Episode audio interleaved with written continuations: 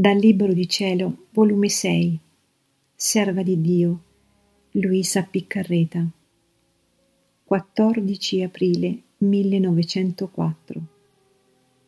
Se l'anima dà a Dio il cibo dell'amore paziente, Dio darà il pane dolce della grazia.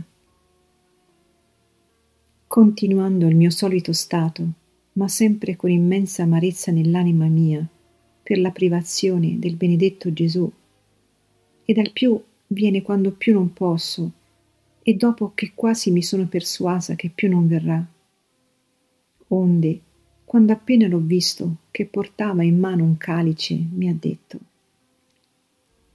Figlia mia, se oltre al cibo dell'amore mi dai il pane della tua pazienza, perché l'amore paziente e sofferente è cibo più solido più sostanzioso e corroborante, che se l'amore non è paziente si può dire che è amore vacuo, leggero e senza nessuna sostanza, onde si può dire che mancano le materie necessarie per formare il pane della pazienza. Quindi, se tu mi dai questo, io ti darò il pane dolce della grazia. E mentre ciò diceva, mi ha dato a bere ciò che stava dentro del calice che portava in mano, che pareva dolce, come una specie di liquore che non so distinguere, ed è scomparso.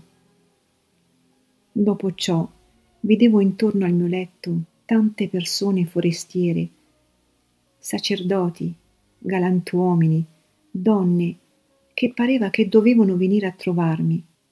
Parecchi di questi tali dicevano al confessore Dateci conto di quest'anima, di tutto ciò che il Signore le ha manifestato, le grazie che le ha fatto, perché ce l'ha manifestato il Signore fin dal 1882 che sceglieva una vittima.